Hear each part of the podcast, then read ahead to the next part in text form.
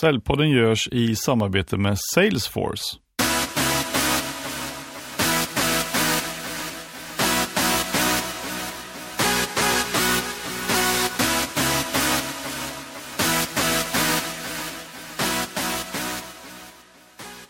Idag har jag med mig minnesmästaren, författaren och föreläsaren Mattias Ribbing. Och du är ju inte bara trefaldig svensk mästare i minne och fått den internationella utmärkelsen Grand Master of Memory. Du har ju också författat fyra böcker för hur man till exempel som elev ska fatta matte och maxa sina betyg och även om smart föräldraskap och hur man blir en minnesmästare. Och med en liten twist på det så tänkte jag att vi skulle eh, prata om då att nämligen hur du får kunder att komma ihåg dig och ditt budskap.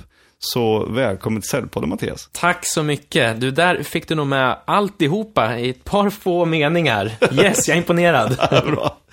Till att börja med då, minns du vart vi befinner oss idag? Det gör jag definitivt. Eh, Vi befinner oss på Årsta Park kontorshotell i det rummet där jag spelar in min podd och videopodd. Mattias Ribbing Podcast. Och. YouTube-kanal, så då har vi fått in det också direkt. Exakt, och när ni lyssnar färdigt på det här avsnittet så går ni direkt till Ribbings podd och, och, lyssnar på den för den är super. Yes, och kontor skaffar man på Årsta Park kontorshotell då. Det är det här jag har skrivit tre av mina böcker och här jag har bott tidigare och så vidare. I närheten i alla fall. Nu har jag flyttat ut på här. landet. Ja, precis. Ja, precis. Men du, eh, kommer du ihåg vad vi skulle prata om nu då? Det låter jag dig göra här som programledare. Det blir perfekt. Ja, jag var tvungen att säga det. Ja. Det är vana, så det kommer med jobbet hela tiden. Absolut. Är man minnesmästare så. Ja, precis. Men du, eh, jag tänkte bara vi skulle börja lite, eh, en, en bit bort i seriositet här då. Är det så att vi människor är sämre idag på att komma ihåg saker än vi var för 20-30 år sedan?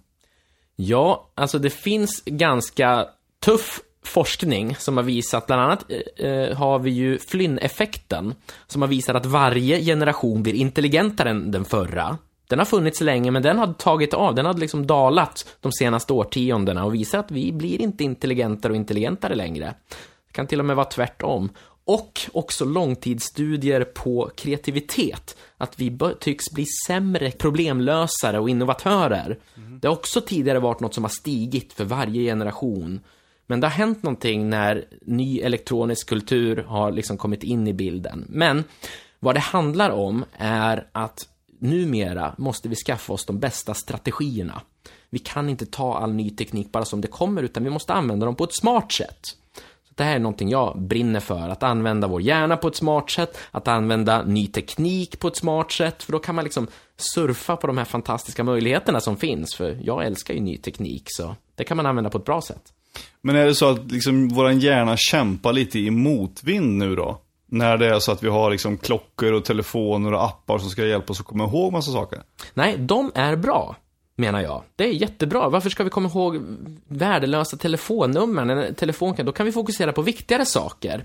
Däremot är det de eviga distraktionerna som eh, vi behöver hitta en strategi för att komma åt. Inte själva minneslagringen. Det är jättebra att ha det här, kunna komma kontakt, hitta information snabbt. Allt är underbart. Men vi måste hitta ett sätt att inte hela tiden bli distraherade. Men tycker du att vi gör oss liksom beroende av de här eh, hjälpmedlen mer än vad vi kanske behöver? För jag kommer inte ens ihåg mina föräldrars telefonnummer längre. Det gjorde man ju alltid när man var liten. Ja, men vi behöver inte det. Det är det som är så fint. Nu kan vi fokusera på att minnas sånt som verkligen behövs. Personerna man träffar, saker och ting man pratar om, kunskap man behöver lära sig i utbildning eller sätta sig in i nya affärscase, eh, till exempel. Vad det nu må vara. Det är perfekt att ha det här stödet runt omkring så vi kan fokusera på det absolut viktigaste. Men finns det onödig kunskap att läsa? Ja, det finns det, men alltså att använda sin hjärna, att tänja hjärnans möjligheter. Alltså jag har ju tävlat i minnessport där vi sitter, just du nämnde att jag är internationell stormästare. Det är en titel som krävdes för att nå den, så ska jag under en timmes, jag får studera, titta på en massa slumpmässiga siffror, så många som jag hinner med under en timmes tid. Sen får jag ett tomt papper, så ska jag skriva ner exakt, med en penna bara, skriva ner exakta ordningen på så mycket som möjligt jag kommer ihåg. Och som bäst efter den timmens pluggande kommer jag ihåg rätt ordning på 1060 siffror efter varandra. Så då var jag över tusen gränsen då som gjorde att jag fick den här internationella stormästartiteln. Hur gör man det då? Där har man lärt sig använda sin hjärna på det smartast möjliga sättet, vilket är att tänka i bilder. Ja. Det är alltid, för det här är upptränat. Jag är absolut inte född med några sådana här skills. Jag började träna på det här när jag var 28. Knappt 10 år sedan, eh, ungefär. Och i alla som känner mig innan, innan dess vet att jag, inga märkvärdiga betyg från skolan, inga särskilda förmågor. Men jag jobbar som lärare tidigare, jag är väldigt intresserad av hjärnan, lärande och vill liksom bli bättre, göra det på ett smartare sätt. Ja. Så jag började träna min hjärna att tänka i bilder. Och då är det som att man slår upp sin hjärnas, dörrarna in till sin hjärna på vid gavel. Helt plötsligt kan det börja komma in så mycket, man samarbetar, använder hjärnan som den är skapt för. Till skillnad från när vi bara gör liksom den enda tekniken jag fick lära mig i skolan, det var liksom att läsa samma sak om och om igen och hoppas på det bästa. Helt värdelöst. Det är som att ha dörren till hjärnan lite på glänt, att lite grann kommer in men det mesta stannar utanför. Så det finns så mycket effektivare sätt att göra det på och man kan liksom få kontroll över sin, hur hjärnan skapar minnen, hur vi lär oss att få en kontrollerad strategi. Som att hitta hjärnans save as-knapp. Ann- Annars är det som att vi sitter och skriver i Word och sen stänger vi ner utan att spara varenda gång och så får vi börja om på nytt och börja om på nytt varje jäkla dag vi sit- sitter med. Så att istället så vet vi hur vi ska spara. Jag har tränat upp det, det kan alla göra. Det är det jag har jobbat med de senaste tio åren. Skrivit böcker om hur man i olika faser i livet, som vuxen, mitt i karriären, att snabbt kunna sätta sig in i nya affärsområden, snabbt lära sig nya kundcase, att, att bli en expert riktigt snabbt. Och då snackar vi prata som en riktig expert, inte inramlad robotlärande. Det där med siffror, det är bara ett sätt egentligen att visa upp att man kan använda hjärnan så mycket effektivare. Men i vardagen, det handlar inte om att rabbla sådana saker, utan det handlar om att snabbt kunna ta in mycket av information. Så just vi blir liksom, vi blir översköljda av information idag och vi kan inte ta in allt det här. Men har vi en fungerande strategi, då helt plötsligt, då tar vi ett så stort kliv. Vi får en sån fördel gentemot alla andra. För alla liksom bara hoppas på det bästa. Man sitter där med sin mobil, man, man är slav under mailboxen, liksom man bara tar det som det kommer. Det funkar inte längre, för då riskerar man att slita ut sig. Men finns det ett maxtak då för den här informationen? Menar, man, man tänker så här, alla har ju sett på Jason Bourne eller Johnny Mnemonic här, att eh, på, på um, Matrix-filmen, att det bara sköljer över information. Och, och de verkar kunna plocka upp precis varenda liten detalj så här. Nu är detta film, eh, jag vet. Ja. men, men finns det någon liksom verklighetsförankring i det? Att du faktiskt kan registrera alla sådana här saker, precis som en savant eh, gör i sin sjukdom till exempel. I den typen av filmer så vårt arbetsminne är begränsat. Så de här som tar in allt, tusen saker på samma gång, det är liksom film. Det funkar inte. Nej. Det är inte så vår hjärna fungerar. Men eh, folk undrar hur mycket kan du ta in och sådär. Alltså att det finns inga begränsningar för hur mycket, hur stora kvantiteter hjärnan kan ta in. Det enda begränsande är tiden. Det är liksom att eh, hur, hur många eh, decimaler på pi kan man lära sig? Ja, man kan lära sig hur många som helst. Har man en fungerande strategi, jag lärde mig tusen slumpmässiga siffror på en timme. Får jag sitta två timmar? Får jag sitta tre timmar? Får jag sitta en, ett par dagar? En vecka? Alltså, det finns inget stopp för vår hjärna i dess lagringskapacitet när vi använder den på rätt sätt. Det är det som är, det är så fascinerande. Det är liksom som att, att få den här kontrollen. Det är som att man lär, man skapar mappar i hjärnan. Att tänka i bilder, det är som att skapa mappar i hjärnan. Man kan hitta tillbaka till saker och ting. Man vet var man har allt. Ja. Det här det här är liksom gamla sättet att bara hoppas på att saker ska komma in. Liksom, det är återigen, det är som att om du skulle spa, lägga, kasta in dokument i din dator helt utan namn och platser. Så att, ja visst, det finns där uppe på hårddisken, men du kommer aldrig hitta rätt dokument när du väl behöver den. Och det är likadant med hjärnan. Så att genom att tänka i bilder och liksom få in det här i olika sammanhang så kan du börja lita på din hjärna. Att man blir mer avslappnad. Det är inte att man blir överkörd, precis tvärtom. Jag kan släppa så mycket mer. För jag vet att jag har tillgång till kunskapen när jag behöver den. Ja. Då hittar jag rätt. Då är det bara att gå till, till rätt mapp. Det är inte svårare än så. Men hur funkar hjärnan då när det kommer till att, att, att lära sig saker? Är det, jag menar, repetition då, kunskapens moder, Ja. som man körde i skolan och, Åh, man läste och läste och läste. Ja. Och, och du menar ju i något av eh, det jag har sett skriva att du kan lära en hel bok. Lätt, ja, visst. Och då- varför ska man då repetera om man kan läsa en hel bok? Ja, alltså repetition är kunskapens moder. Det stämmer inte. Utan repetition behövs, men det är hur man repeterar. Att bara läsa samma sak om och om igen, det är sånt slöseri med tid. Det gör ämnet tråkigt och det är liksom, det är det mest döda sättet att lära sig. Gör man det mycket effektivare genom att tänka i bilder? Ja visst, du måste titta igenom de bilderna vid vissa tillfällen, men inte så mycket och det går väldigt fort. Så att då får du liksom en strategi för det här. Så snarare att vad vi gör när vi tänker i bilder, det är som att vi lurar hjärnan att den har varit med om saker. Som en riktig, man har gett hjärnan en, brukar kalla det för simulerad upplevelse. Jag kan sitta och läsa en torr ekonomirapport, men i min hjärna blir det till levande bilder. Så att jag ser saker och ting framför mig. Jag ser en... Alla kan prova det här. När du ska sitta och läsa ett viktigt papper, prova att samtidigt välja en bild, mental bild, för den sidan du ska lära dig. Det spelar ingen roll vilken bild. Du kan visualisera en... eh, en eh, ett mynt, kan vi säga. Att visualisera ett mynt, du kan prova det. Då finns det några kriterier man ska använda sig av. Och det är att man måste förstora upp de inre bilderna. Det, här, det är fyra konkreta kriterier som gör att hjärnan blir bättre på att tänka i bilder och saker och ting fastnar. Du ska visualisera stora bilder, första. Du ska visualisera tredimensionellt.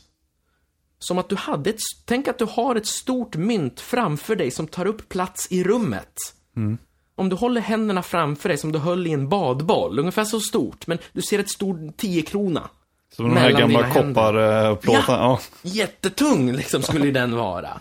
Men så där föreställer vi oss, den ska också vara gjord av ett specifikt material, liksom, riktigt myntmaterial så att säga, riktig metall. Det är ingen skiss alltså, utan det är riktig sak. Och det ska vara i färg också, som, att den, som en vanlig peng. Och vad vi gör då är att vi har lurat hjärnan att det faktiskt, vi har använt de kriterierna som gör att vi skapar en upplevelse. Hjärnan tror att vi har haft en grej där. Så att om du läser den här kanske torra ekonomirapporten, så väljer du myntsidan och under tiden du läser en, den sidan så föreställer du dig samtidigt det här myntet. Under tiden du läser kommer du tillbaka till den här inre bilden, lite då och då. Då blir det som att, alltså de här inre bilderna, de suger till, som magneter, de drar till sig information. Okej. Det, det är nästan som att du, med den här inre bilden, det är som att den dammsugar upp kunskapen, det som står på den sidan. Just när vi har den här samtidiga visualiseringen. Så det spelar ingen roll vilka bilder du föreställer dig, bara att du visualiserar. Det är som att slå på, återigen, då slår vi upp dörrarna till hjärnan på vid gavel. Vi kan ta in så mycket mer. Men om jag visualiserar ett mynt här i rummet som att stort jag nästan ska hålla i det. Mm. Ja. Och jag läser den här eh, torra rapporten med lite Excel-filer Ja. och lite diagram och sånt där. Mm. Vad är det jag egentligen kommer ihåg när jag visualiserar myntet framför mig? Hur, hur kommer jag ihåg det jag har läst bara för att jag visualiserar myntet? Du skapar mappen i hjärnan som gör att du hittar tillbaka till kunskapen. Det är det som är det häftiga. Om du gör så här, en bild per sida, och sen läser du de här, den här rapporten på 20 sidor. Nästa sida kanske har en sån här, en kappsäck fylld med pengar. Bara en sån här riktig Pippi Långstrump-kappsäck. Det är nästa sida och så vidare. Och sen gör du det här för 20 sidor. Helt plötsligt är det som att hjärnan har fått de här, de här bilderna, det är bara mappar. Du vet, en mapp i en dator, den innehåller ingen information i sig. Men den gör att vi hittar rätt. Den levandegör och gör att det får något att knyta an till. Det är det som är det häftiga. Så då börjar vi få kontroll över det vi lär oss och hjärnan särskiljer. Istället för att allting man läser blir en stor klump. Det är det mesta vi aldrig tänker på igen, utan vi bara missar det. Helt plötsligt så kan hjärnan särskilja, få 20 olika mappar av den där rapporten, så det blir levande. Och gör att när vi sen hamnar i ett samtal där vi pratar om ekonomi, någonting nämns på, som stod på den här sidan med kappsäcken, då kommer vi att tänka på den. Och tack vare den så hittar vi andra saker och sen kan vi återberätta dem med våra egna ord. Det som det pratades om, eller det som står i rapporten. Och vi börjar låta som en expert. Det här är väldigt komprimerat och sammanfattat, men det här är nyckeln och det är inte svårt. För det här är inte någonting nytt egentligen, för om du någon gång har läst en bok och sen sett den som en film, det, det är ju alltid en stor besvikelse. Ja. För om du läser en roman så kommer det dyka upp, du, du har fått faktiskt de här bildfragmenten. Du har sett någonting av huvudpersonerna, platserna och så vidare. Det är därför vi, vi håller inte med om sen vad regissören såg för inre bilder. Nej. Men vi har sett dem. Så och det är tack vare de där bildfragmenten. Det är de som blir de här magneterna som hela handlingen hakas upp kring. Så att vi kan faktiskt läsa en bok på många hundra sidor och hänga med i handlingen. Det är egentligen helt fantastiskt. Men det är tack vare de här små inre bildfragmenterna som vi jobbar med utan att vara medvetna om det. Men nu, helt plötsligt, kan vi börja göra det här medvetet, att föreställa oss. Då behöver vi inte liksom någon målande skönlitterär roman. Då kan vi ha en torr ekonomirapport och få den lika levande och behärska det här innehållet. Så då så tar vi in kunskapen så effektivt det bara går. Sen kommer vi till det här riktigt häftiga steget, apropå säljpodden som vi pratar om, det är hur man kan använda det här. På samma sätt som vi kan lära oss nytt kan man använda när man ska få fram, få sitt budskap att fastna hos andra. Det vill du gärna veta. Jag vill ju trigga igång dina hjärnceller att skapa vissa kopplingar. Och precis som man gör inom sälj, alltså och många duktiga säljare gör ju det här utan att tänka på. De målar upp en inre bild hos den som lyssnar. Som gör att den liksom, dels, och det, det finns mycket liksom kunskap inom det här vad som händer när man målar upp en inre bild. Det, dels så kopplar man det här nya förslag, den här nya pitchen till sina egna erfarenheter och det är så lärande alltid sker när man kopplar någonting nytt till någonting man redan känner till. För det är ju också att de här inre bilderna, det blir, även om jag föreslog ett mynt här så är det ju din bild när du väl föreställer dig ett mynt. Det är du som gör det. det är I din hjärna kopplingarna sker. För ditt och mitt mynt kommer inte se likadant ut. Nej, och det spelar ingen roll. Men alla har sett ett mynt någon gång och så kan vi föreställa oss vår variant. Ja. Och då kan man, börjar man skapa kopplingar hos andra. Dels genom att till exempel då att prata med ett visuellt språk. Som återigen, många gör det. Man kan måla upp en situation, det är ju ett klassiskt sätt. Men, det jag vill lägga till nu, för att du ska göra det här medvetet, är att använd de här kriterierna när du målar upp en inre bild. Precis som vi gjorde för den här sidan av ekonomirapporten, så kan du göra det här att du har ett du har en säljpitch med liksom fyra viktiga delar. Fyra viktiga saker som du vill ska gå fram. Eller kanske bara en. Att du målar upp en sak. Så att verkligen, och jag, jag sitter här nu, du ser ju inte lyssnarna, men jag sitter och hela tiden och viftar med händerna, jag kan inte låta bli liksom.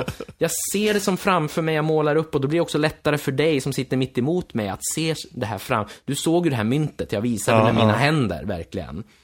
Så att, att använda de här kriterierna, tredimensionellt, i färg, ett riktigt material och stora bilder, då, då blir det som att du skapar en upplevelse hos personen som lyssnar.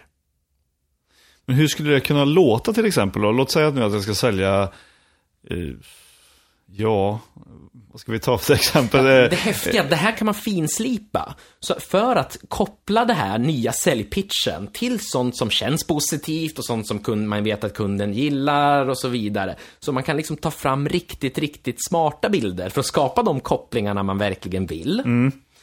Så det är liksom ett steg och det är det absolut viktigaste, att prata med ett billigt språk och försöka göra det tredimensionellt. Supertydliga situationer. Sen kommer nästa steg och då kan man koppla de här bilderna till varandra. Alltså att om jag läser en ekonomirapport jag har ju tränat lite mer så att jag får ju liksom full kontroll. Jag gör ju en sån grej när jag föreläser och liksom lär folk att använda sin hjärna smartare. Jag brukar alltid göra en sån rolig grej att jag lär mig dagens tidning. Jag brukar välja DN och sen Du lär dig en hel tidning utan till. varje föreläsning. Ah, okej. Då tar jag DN till exempel och det, folk blir ganska imponerande, särskilt om det är en tidig morgonföreläsning. Att jag, jag kan ge dagens tidning till en i publiken och sen får vara liksom lite kontrollant och sen kan man göra det på ett rätt kul sätt. Men personen får säga en sida och då kan jag stå och berätta vad som är, inklusive riktigt små notiser. Berätta nya namn, fakta, statistik, allt möjligt som du hittar i en tidning. Och det där har jag gjort internationellt. Jag har varit ute och föreläst på Harvard Business School till exempel och i Los Angeles. Och just i Los Angeles, där test, var jag dumdristig nog och testa något som jag aldrig har gjort förr. För jag har ju gett mig på, när jag varit i London så har jag memorerat London Times till exempel. Och Mhm. De blir ju extra imponerade Ja. eftersom man kommer från ett, ett annat modersmål. Ja. Men i Los Angeles, där kunde jag inte riktigt bestämma mig för vilken, om jag skulle memorera Los Angeles Times eller Wall Street Journal. Ja. Så jag, för första gången i mitt liv gav jag mig på båda. Det, det hade jag inte ens gjort på svenska först, så det var lite dumdristigt att göra det inför tusen pers på en amerikansk konferens. Men jag gjorde det. Och sen gick jag ut eh, med dem, gav varsin tidning till två personer och de fick varannan fråga från olika ställen i de två tidningarna. Blandade inte ihop något, så det, folk blev rätt imponerade. Så att det, det, det sjuka, det här är så mätbart. Och nu behöver man inte gå så långt extremt, men om du börjar använda de här grundprinciperna. Att, att samtidigt som du läser någonting, föreställ dig en bild. Då sätter du igång det här kopplingsskapandet i hjärnan. Du går i den här riktningen. För det jag ville säga är att när man sen har börjat fått in snitsen, då kan du också som säljare, så kan du koppla ihop dina egna bilder. Alltså du kan placera, låt oss säga den här, vi hade den här kappsäcken fylld med pengar. Ja.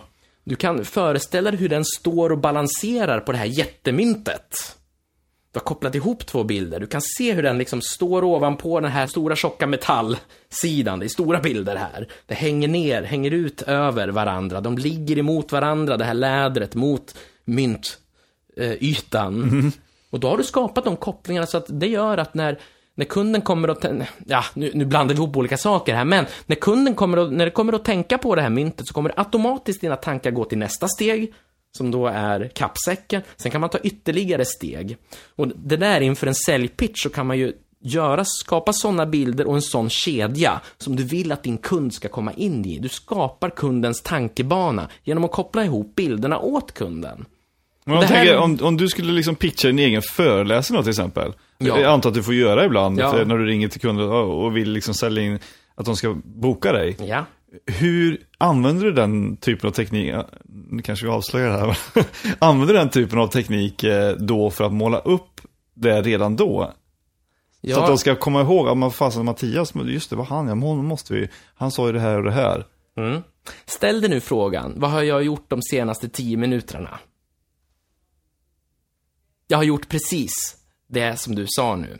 Jag har skapat olika bilder och eh, det viktiga, som jag sa i början, det är inte vilka bilder, Nej. utan det är att man visualiserar samtidigt som man hör ett budskap. Då skapas det kopplingar till det.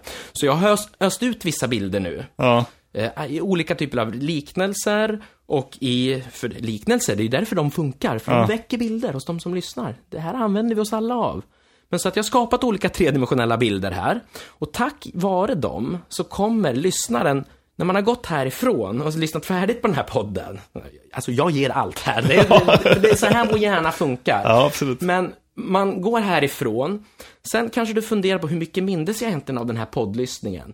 Jo, du kommer att hitta en eller ett par bilder, kommer du hitta tillbaka till. Kanske myntet, kanske datormappen, trycka på save-knappen, någonting. Men tack vare någon bild, då hittar du in i någon mapp som jag har skapat där, så kan du återskapa det här samtalet för dig själv och faktiskt hitta de viktigaste punkterna och komma ihåg. Så att du också kan börja fundera, hur ska jag kunna använda det här i vardagen? Så det här blir ett sätt att kommunicera. Det är så mycket större än bara minne. Det är ett sätt att kommunicera. Det handlar om att, ja, att använda sin hjärna på ett effektivt sätt. Men ska man använda mycket liknelser då när man har säljsamtal, om man sitter med en kund som du och jag sitter här, om om jag vill sälja någonting till dig, ska jag använda mycket liknelser i, inbyggt i mitt eh, samtal för att det ska fastna? Ja, man måste ju hitta sitt sätt såklart att göra det. Och allt kan ju såklart överdrivas. Man kan ju se helt tokig ut om man sitter och viftar som jag hela tiden. Men i grund, ja. Det är där du måste göra. Och om du nu kan använda dig av de här att koppla ihop bilderna åt dem och faktiskt fundera ut och göra det medvetet. Som sagt, vi gör det omedvetet hela tiden. Men när det blir medvetet, då kan vi faktiskt börja lite grann få kontroll över det här. Och veta att vi absolut att kunden kommer att tänka tillbaka på ditt. För vi har lagt in de bilderna som kunden kommer att tänka på. Det finns ju något som heter suggestionsmetod till exempel inom, inom försäljning, just det här att läsa någonstans om bilförsäljare till exempel. Det finns avslut också som handlar om suggestion. Att Ja men tänk dig nu när du åker den här bilen nerför eh, alpvägen där och vinden susar i håret och, och solen lyser och frun sitter bredvid och bara är jättenöjd. Vad, vad, vad tänker du liksom? Och då tänker personen att shit, det där, så där vill jag att det ska vara. Precis. Vad, det... vad har den gjort? Jo, man har målat upp det där. Det har varit tredimensionellt, det har liksom fler sinnen, det är verkligen lyckoruset. Men man kan också göra det här för rent tekniska saker. Som till exempel när jag läser den där ekonomirapporten. Till och med det kan jag använda för att snabbt skapa de kopplingarna i min hjärna. Du kan göra det för att skapa de kopplingarna i andras hjärna. Att om du tillsammans med liksom en, om det finns någon nyckelstatistik till exempel som du vill att din kund ska ta in, för det är mm. liksom lösningen, du kommer med lösningen på den här statistiken, mm. till exempel, då är det att måla upp en mental bild i samband med att du går igenom den här statistiken. Då kommer den att kopplas ihop med den. Så att till och med sådana rent mer eh, teoretiska saker fastnar på precis samma sätt. Det behöver inte alltid vara så här, åh, du sitter på stranden med snygga tjejer eller vad det nu må vara. Visst, sånt kan absolut funka, men det jag håller på med, det är ingen suggestion, det är inget liksom unfair, det här är kommunikation. Mm. Alltså om jag bara berättar en historia för dig, om jag vill berätta en historia om en hund som hoppade upp och satte sig på ett kylskåp, då vill ju jag att du, jag vill ju föra över de inre bilderna ja. till dig. Det är ju vad jag vill göra, inte vilka bilder som helst, utan mina bilder, min historia. Ja. Den som ska gå fram, så att det här gör vi hela tiden, men vi kan skifta från att göra det omedvetet till att börja göra det medvetet.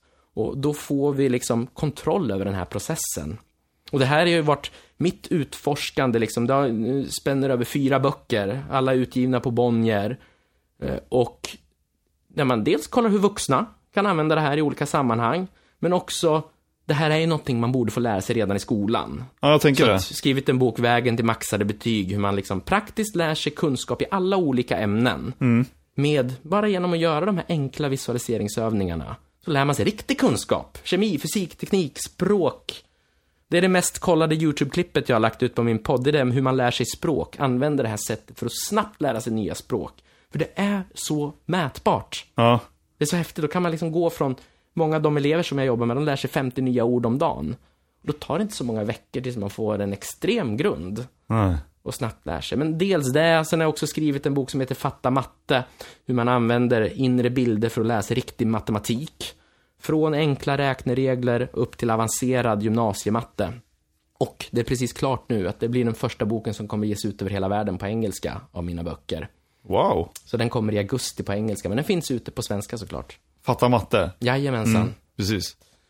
Men är det, önskar du själv, liksom, när, när du skrev den här boken tillsammans med han matematikern som du har skrivit ihop med, mm. önskar du då att, men varför fanns inte det här när jag var liten? Ja, visst. Nej, men det är liksom lite grann mitt, det jag brinner för, att göra det här. Jag har jobbat tillsammans med Lärarnas riksförbund i fem års tid nu, ut och utbildar deras medlemmar, några datum varje termin jag ville få ut det här i skolan. Och den här, jag blev inbjuden av Skolverket. En av de två dagar som de ses allihopa. Köpte in just den här vägen till maxade betyg till alla som jobbar där. Mm. Så att det händer grejer, får hela tiden återkoppling och sådär. Men jag gör den lilla delen jag kan göra i det här. Men sen är det ju just senast också smart föräldraskap. Hur, hur kan man applicera det här tänket på ett smart sätt för även mindre barn? Ja. Hur kan man använda det här sättet att kommunicera effektivt?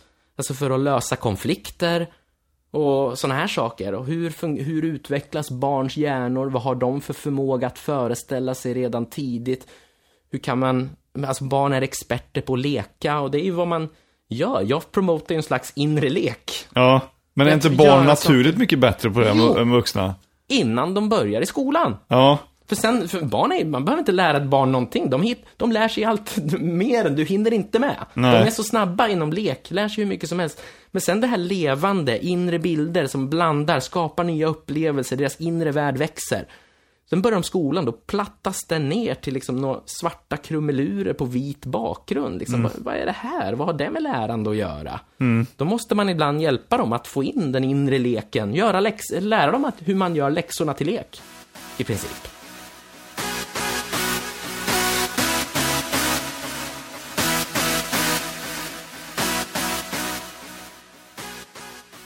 Säljpodden görs i samarbete med Salesforce och här står jag med David Rådberg som är Regional Sales Director på Salesforce. Så ni kommer ju ha ert stora Norden-event Basecamp Stockholm här den 9 april, men vad händer där egentligen?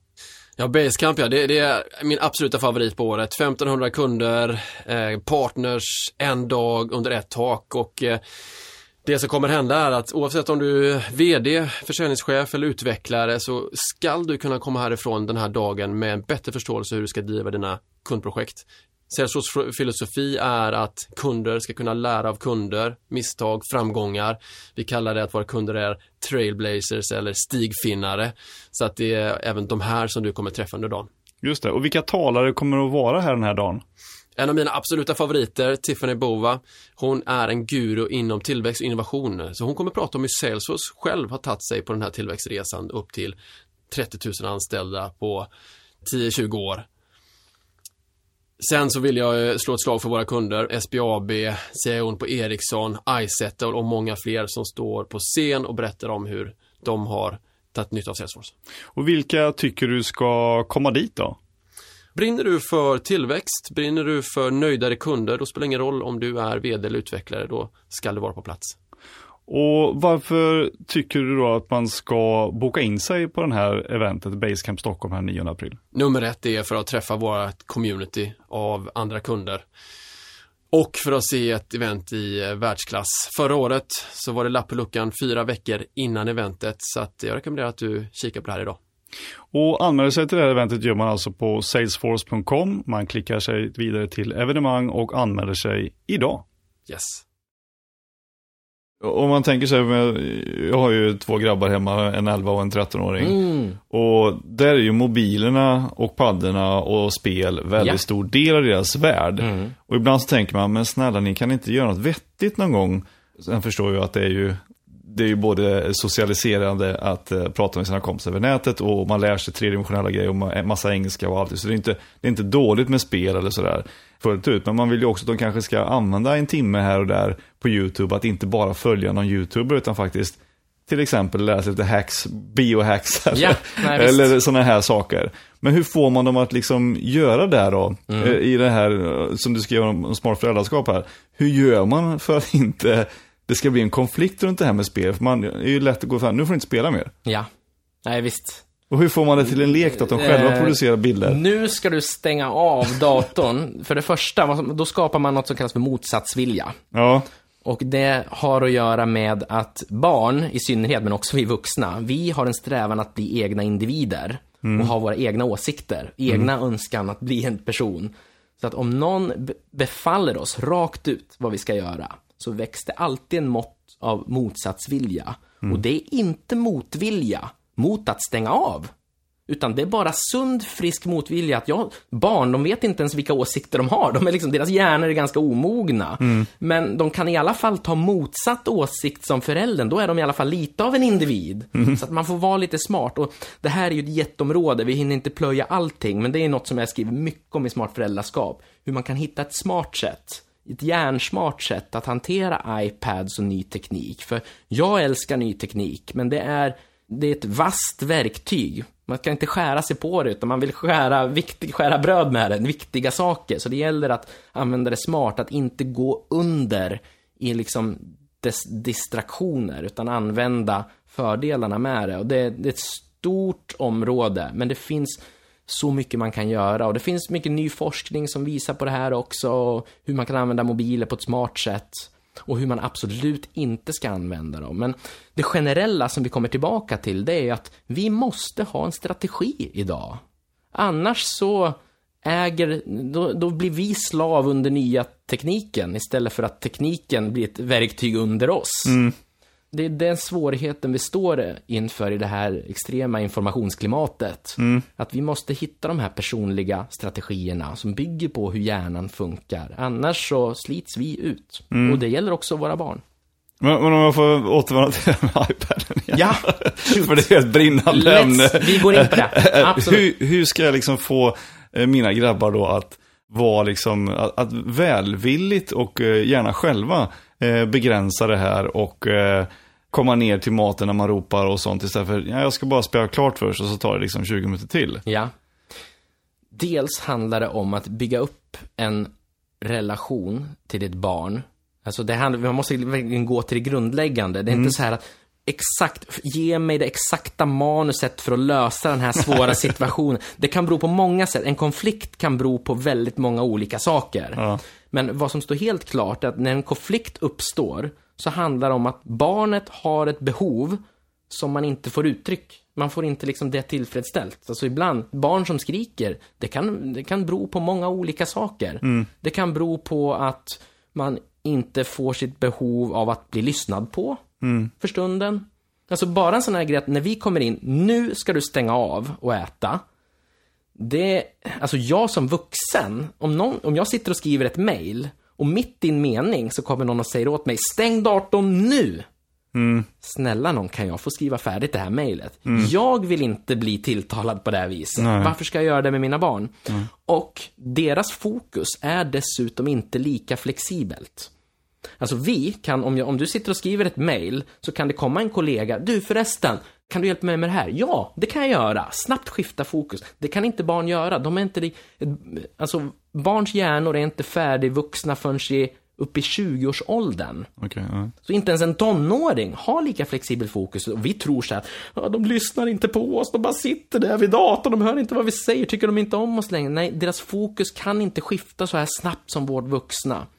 Så att några nycklar är liksom att faktiskt att ge dem lite tid, att inte komma där på sekunden, utan gå och förvarna, ge dem tid. Det finns mycket trick man kan göra, men det största tricket av dem alla, det är att liksom att nära en, en eh, relation tillsammans, sin grundkommunikation och sådär. Och så där, det är det absolut viktigaste, att faktiskt lyssna på våra barn. För känner sitt barn sig lyssnad på, för saker som barnet upplever som viktigt. Att vi finns där och vi kan faktiskt sitta och lyssna. Och vad beror det på att de vill sitta där vid iPaden och vad är det för intressanta saker de håller på att upptäcka och sådär. Att Om vi är intresserade, lyssnar, då är också chansen större att de lyssnar på oss när vi har någonting viktigt att säga. Så att det är väl liksom helt kort i det här. Det är inte lätt att liksom avhandla ett smart föräldraskap liksom på så här på 20 minuter, men det finns ändå ett, det finns kunskap där och det finns strategier och det finns fler sätt att lösa konflikter på som vi kanske inte har tänkt på tidigare. Nej. Jag tänker att vi vuxna är ju på mångt och mycket likadana. Att eh, jag menar, det här med iPads och telefoner, men när man träffar släktingar och sånt, det är ju väldigt snabbt att det åker upp en mobiltelefon och ska spelas lite eh, ja, med korsordsspel eller sudoku eller vad det nu kan vara, liksom, eller något annat, Candy Crush. Och det är ju klart att de har byggt spelen för att det ska plinga till och få lite attention hela tiden. Hur ska man liksom undvika det här då? Att, eh, är jag så ointressant så du måste ta upp mobiltelefonen så att säga? Man tänker ju så om man står har kundmöten till exempel och så kommer mobilen upp. Det brukar jag ju se som ett varningstecken att nu har jag pratat för mycket här. Eller hur ska man tänka? Hur ska man få dem att vilja lyssna? Är det att ge liknelser som vi pratade om tidigare? Eller hur, hur brukar du göra? Ja, för det första så ska man inte liksom ta på sig det här att man själv skulle vara för ointressant eftersom kunden, eller barnet, börjar flippla med tekniken. För det finns, alltså det finns eh, färska studier, en, en häftig mobilstudie som är från 2017, där man lät college-studenter göra utmanande arbetsminnestest. Och vad, vad de inte visste om, att man delade upp de här i tre grupper. Där en grupp fick ha mobil, sin mobil framför sig på skrivbordet. En grupp fick ha mobilen nedstoppad i jackan eller någonting liknande. Och en tredje grupp fick ha mobilen i ett annat rum. Grejen var att inga personer använde sina mobiler. De var helt avstängda. Ändå så var det så att de som hade mobilen på skrivbordet presterade sämst. Därefter kom de som hade mobilen nerstoppad. Och sämst, äh, bäst gjorde då de som hade mobilen i ett annat rum utan att några mobiler var på. Det var ingen som använde något. Utan det här är liksom våra inre vanemönster, möjligheten till snabb belöning fanns så nära. Så att det kommer att ta delar av vårt arbetsminne i. Det är liksom som att vi har massa fönster uppe i vår mentala dator. Att vi behöver stänga några fönster, så man får hitta smarta sätt. Det är nyckeln. Så att, ja visst, vi, det är tuffare att liksom stå ut, att vara, vara relevant liksom. Det, och det, det talar till olika delar av hjärnan. De här snabba belöningarna vi får i en mobil, det här är liksom djupt evolutionärt rotat. De talar lite till den eh, till de lägre delarna i hjärnan. Man kan faktiskt dela in hjärnan i en övervåning och en undervåning. Det övervåningen, det är hjärnbarken där vi fattar kloka beslut. Allting som finns under, där har vi det limbiska systemet och ännu längre ner hjärnstammen liksom med mer Dinosaurierna. ja, instinkter och så vidare. Och när någonting lovar oss en snabb belöning, det går rakt förbi hjärnbarken och istället ner till de lägre delarna. Så att vi har inte en chans. Om man tänker sig vissa sådär som är för all form av digitalisering i skolan. De säger, de säger just att ja, men det är bara för lärarna att bli mer relevanta. Så kommer eleverna att lägga ner mobilerna. Det stämmer inte. Och det här finns det forskning på också. Just för att läraren försöker tala till elevernas övervåning, hjärnans övervåning, där vi fattar kloka beslut. Samtidigt som mobilen ta- talar till en helt annan del av hjärnan. Liksom. Det är inte konkurrens på samma villkor, utan vi måste bara hitta ett smart sätt att, att handskas med tekniken. Och det här kommer. Det är mer på tapeten mer och mer. Det här kommer vara en allt större diskussion de närmaste åren. Men jag tänker, om vi fortsätter lite grann på det här med, med teknik och attention och sådana saker vad det gäller till exempel sociala medier då. Ja. För många säljer ju via sociala medier på olika konton och plattformar. Men hur, hur tycker du man ska göra för att stå ut då i det här informationsflödet för att bli liksom top of mind?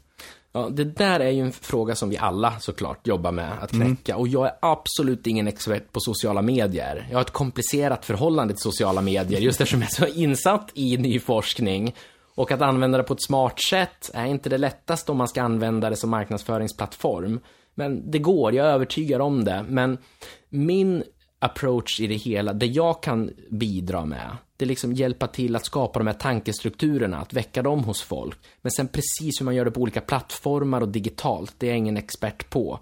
Men snarare hur du utformar ett grundbudskap för att trigga vissa kopplingar, skapa vissa kopplingar i lyssnarens hjärna och den som tittar eller och så. Det där är kärnan i det jag jobbar med. Sen hur man optimerar sociala media.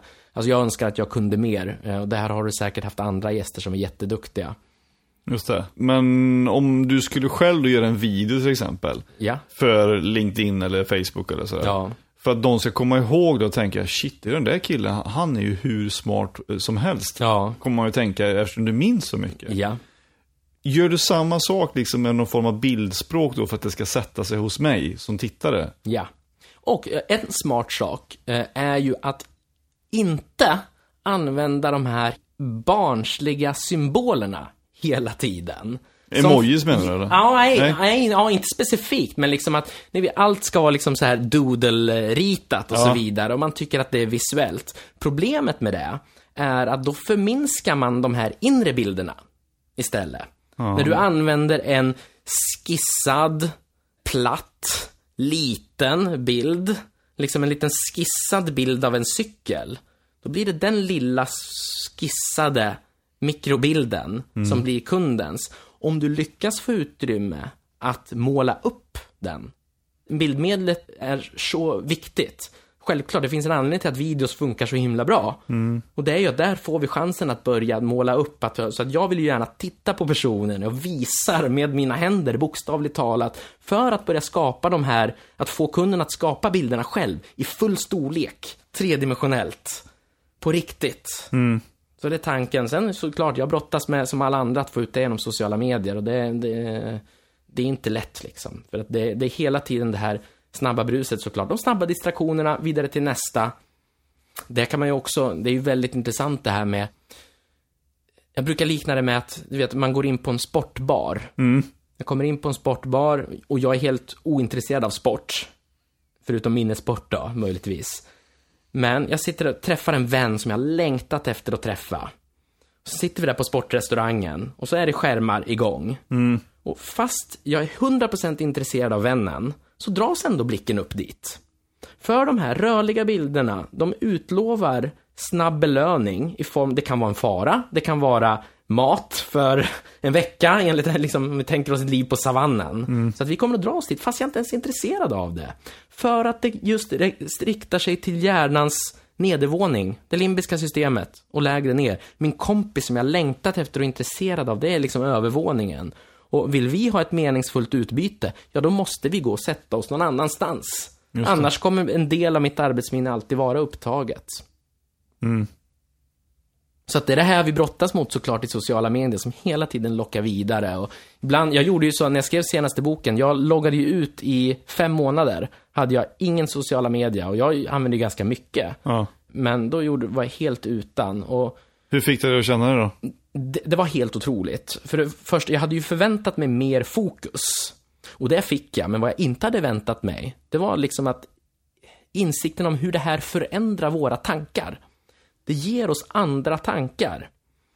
När vi är liksom i ett slags, när man har, använder sociala media regelbundet, om man inte är försiktig så riskerar man att hela tiden hamna i ett utanför perspektiv. Liksom att, hur ser den här upplevelsen ut utifrån? Hur kan jag fånga det här för att få yttre bekräftelse? Och så vidare. Så att man mister liksom kärnan av upplevelsen, att vara där, att lyssna på personen och så vidare.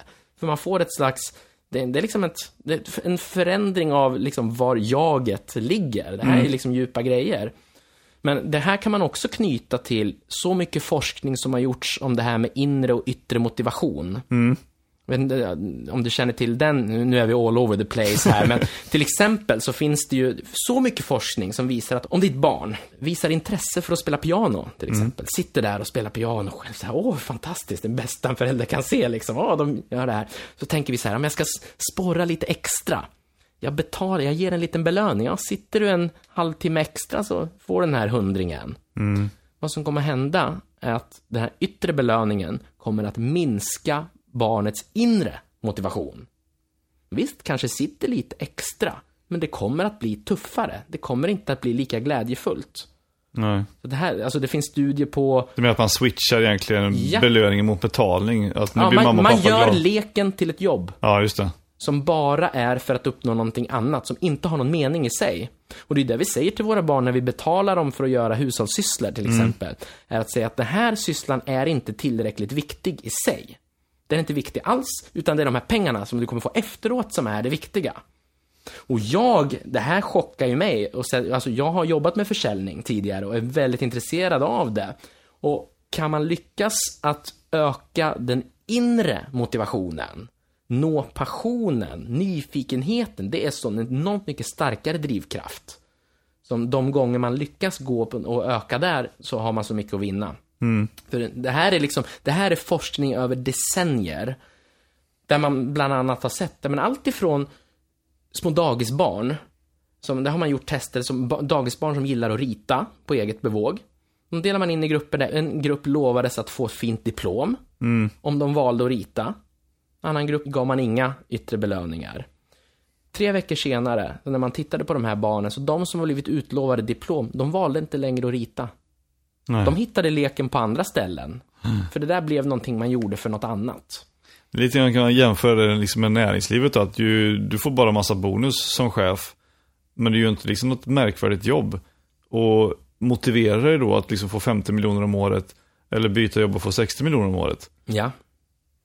Det Det, där är, det där är intressant. Till exempel, det finns jättemycket studier på vuxna här också. Till exempel London School of Economics. 2009 så gjorde man en stor översiktsstudie där man studerade 51 bolags bonusprogram. Och det här sammanfattade man i den här genomgången att bonusprogrammen kunde ofta leda till en sämre prestation. De var uppbyggda på ett sånt sätt. Så det här är intressant. Det finns många av de här delarna, just hur man, just det här att liksom, att, att hetsa anställda eller familjemedlemmar mot varandra. Hela tiden allting ska vara en tävling. Det kan funka och ge bra resultat i stunden, men det riskerar att slita ut folk långsiktigt. För att man liksom, man mister den här inre drivkraften, nyfikenheten. Och man istället liksom kan odla en kultur av prestation. Där man inspireras av varandra, man lockas av varandra, där man lär sig av varandra.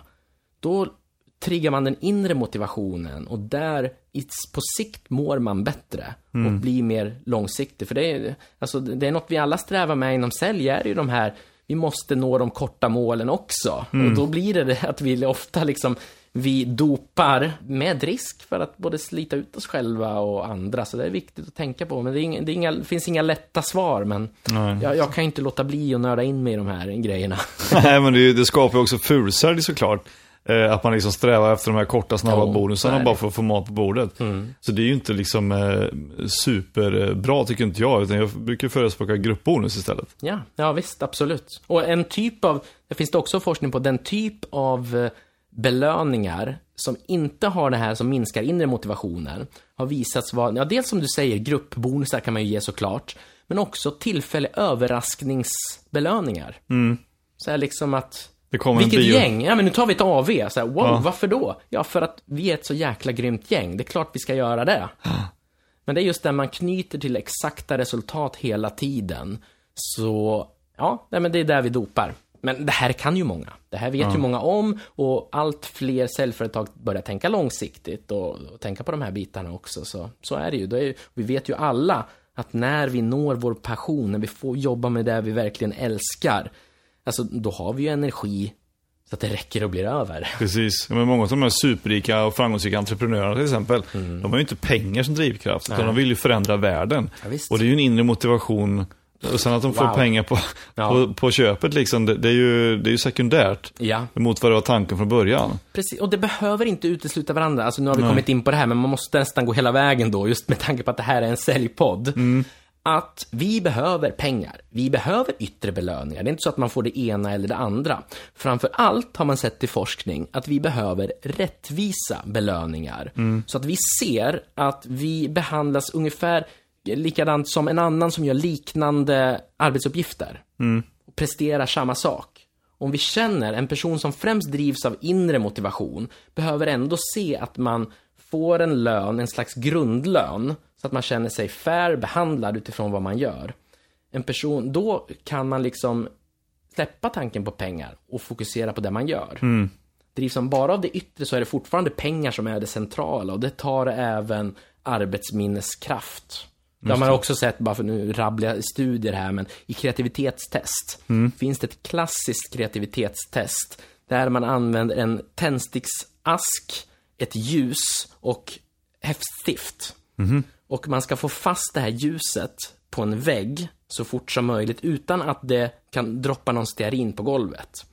Och då försöker folk på olika sätt eh, med det här, men efter ett tag kommer folk på att man måste tömma tändsticksasken och använda den.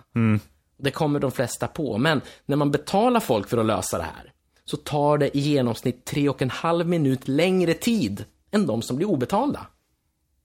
Det är ganska häftigt så hur det påverkar. Det är ju arbetsminnet som tas upp så att vi blir långsammare på att lösa liksom rent problemlösning, kreativa saker. Då är det bättre att liksom att en fair eller till och med mer än fair ersättning kan man sluta tänka på pengarna för en stund och fokusera på det som verkligen kärnan i det man håller på med. Just det. För man läste den här studien att även om är mer komplicerade tankegångar så tenderar pengar inte att spela någon roll på sättet att lösa kreativa problem, utan då är det liksom den, den inre drivkraften som, som snarast är en fördel i det, Ja. än motivationen av pengar. Ja, exakt. Alltså, det, pengarna gör oss inte, om jag lägger på liksom tusen, tio tusen, hundratusen, en miljon, det gör det inte smartare. Nej.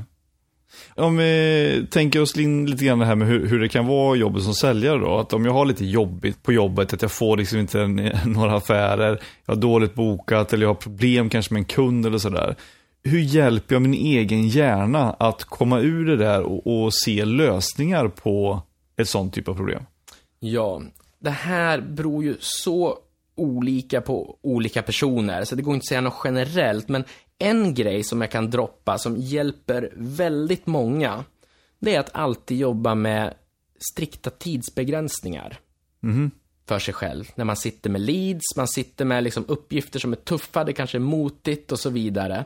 Jobba med strikta tidsbegränsningar. Bland annat finns ett verktyg som heter Pomodoro-tekniken.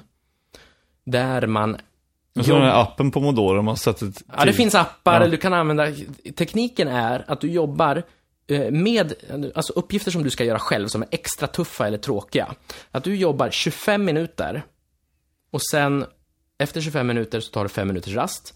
Sen 25 minuter till, sen 5 minuters rast. Det kan du göra upp till fyra omgångar, sen ska du ta 15 minuters rast. Och det här låter sjukt banalt, nu när jag säger. Det, liksom, det kan väl inte förändra någonting? Jo, det förändrar allt. Det här är chockartat hur det förändrar. Mitt arbete med bokskrivande, eftersom jag alltid, jag vill ju ha, jag har en mätbarhets-approach. Jag älskar att mäta saker. Jag vet exakt hur lång tid det tar för mig att skriva en bok. För att jag vet hur många tecken inklusive blanksteg jag skriver en genomsnittlig dag. Okej. Och sen kan jag lägga upp så jag vet ungefär när boken kommer vara klar.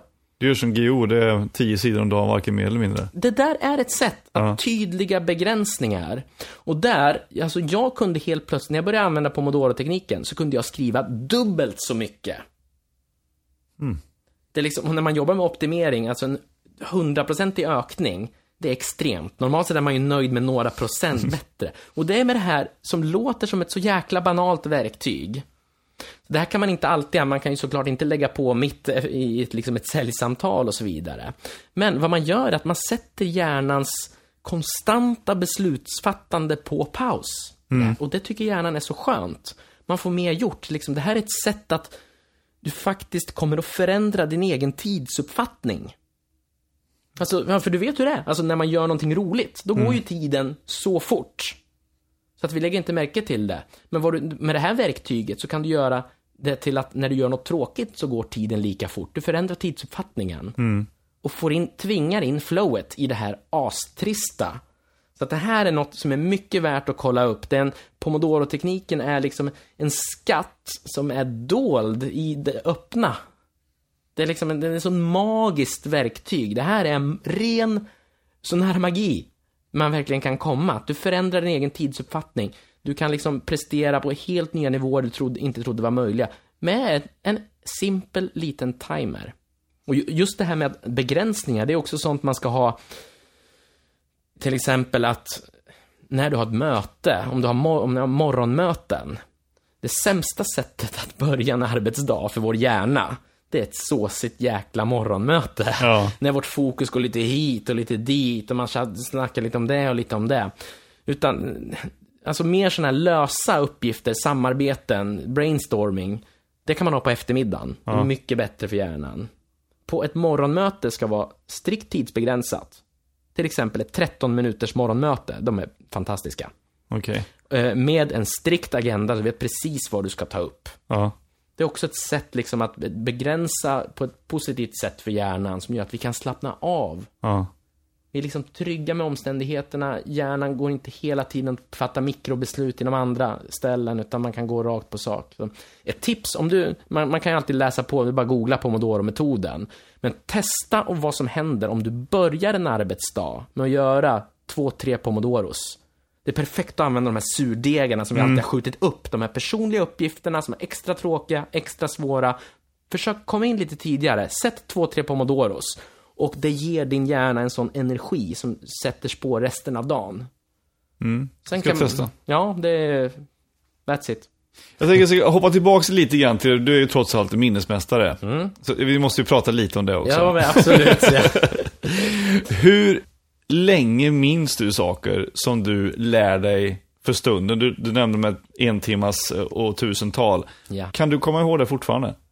Nej, så här. Jag kan bestämma hur länge jag ska minnas olika saker. Alltså återigen, jag har mappar i hjärnan. Och man har sina tempmappar med tillfälliga saker. Eh, minnessport är en perfekt sån sak. Det går ju bara in i en tillfällig lagring. Så att de, grejen är att jag bestämmer om jag vill lagra någonting i några timmar, en vecka, en månad, resten av livet. Det, det bestämmer jag och så blir det så. Så att de här minnestävlingarna, den där ordningen, det glömmer jag bort efter ett antal timmar. Ja, det sitter säkert någon dag lite drygt för man jobbar så hårt med det just under tävlingsstunden. Men generellt, så det försvinner. Och likadant om jag, när jag memorerar dagens tidning. Alltså, det, jag kastar in det i tempmappen. Men när jag upptäcker intressanta saker, att det här vill jag långtidslagra. Det mesta är inte så himla intressant när man liksom memorerar tidningen dag efter dag. Det mesta är liksom tillfälliga börsgrejer, alltså det har jag ingen nytta av eh, i längden. Inte i mitt jobb i alla fall. Men intressanta saker för mig, det lägger jag in i långtidslagringsmapparna. Så att då har jag ett system i, i huvudet där man snabbt, i vi- vissa jämna mellanrum, tittar igenom de inre bilderna. Så att tittar jag, om jag lär mig någonting viktigt, så att då har jag efter, om jag fem timmar senare snabbt tittar igenom de bilderna i huvudet, då vet jag att kunskapen sitter hela nästa dag. Vill jag att det ska lagras längre, så någon gång under nästa dag snabbt tittar igenom bilderna i huvudet. Då, och de finns ju kvar där, för jag har ju inte hunnit, hunnit glömt dem än. Men det är som att man bläddrar igenom bilder i sin iPhone. Det går jättesnabbt. Så det kan jag göra när man har lite dödtid under dagen. Tittar igenom några mentala bilder. Gör jag det under nästa dag, då sitter det tre, fyra dagar till.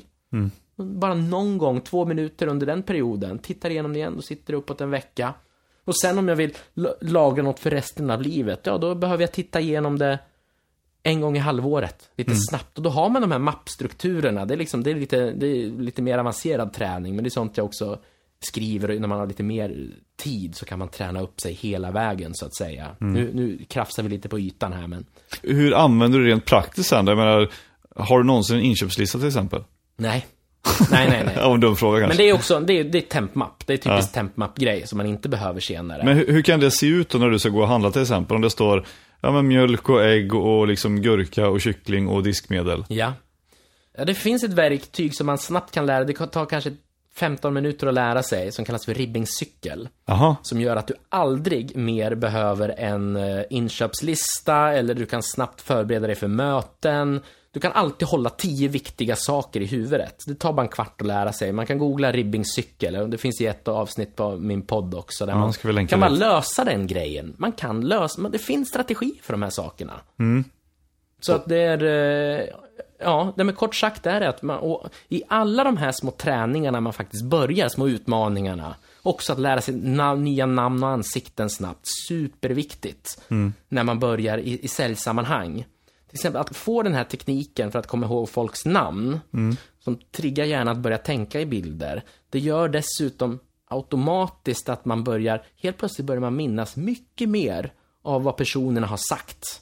Av vad man faktiskt har kommit överens om. Man står, I säljsammanhang kan vi inte alltid sitta och anteckna, utan man kanske bara träffas spontant eller liksom ett mingel eller någonting. Men att ha koll på att lita på vad, vad man har pratat om och sån här och kunna hitta tillbaka och inte missa de där leadsen efteråt. men tänker du liksom så här på ett mingel och så, så här eh, tio personer och så ser eh, Lasse här, han är lång och han har, har skägg. Nej. Tänker du Lasse med skägget då som Ja. en megaskägg eh, som hänger för att komma ihåg honom? Så kan man göra, men framför allt att man gör om namn till enkla bilder. Det är att, liksom, träffar jag en Linda, det är alltid bilden av en lindad arm för mig. Men så jag har den liksom som fast bild. Filip, det är bilden av en fil, en stor fil, eh, där, som man filar med. Ja. Så att man har olika namn. Det där kan man, jag har ju tränat in fasta bilder för alla vanligaste namnen. Även nummer och sånt såklart. Ja, ja, jajamensan. Så att då kan man snabbt lagra de grejerna och liksom samma namn. Man kan ju träffa flera. Sen är grejen, om jag träffar en Filip, Ja. så liksom samtidigt som jag tittar på personen så föreställer jag mig att han har en stor fil som kanske ligger, balanserar på axeln eller ligger rakt över huvudet eller bakom örat eller någonting. Då menar jag stor fil, så den kanske är en och en halv meter stor liksom. Men sen kanske jag träffar flera Filip, ja. Samma namn, samma bild, den kan jag koppla till flera olika personer. Och återigen, då kommer man till de här häftiga bonuseffekterna. Tack vare att jag har visualiserat något, så kommer också andra saker att sätta sig automatiskt. Det blir som en magnet. Som jag sa, de här inre bilderna. Så att jag kommer att komma ihåg mycket av det vi pratade om. Tack vare att jag hade bara en simpel namnbild för personen.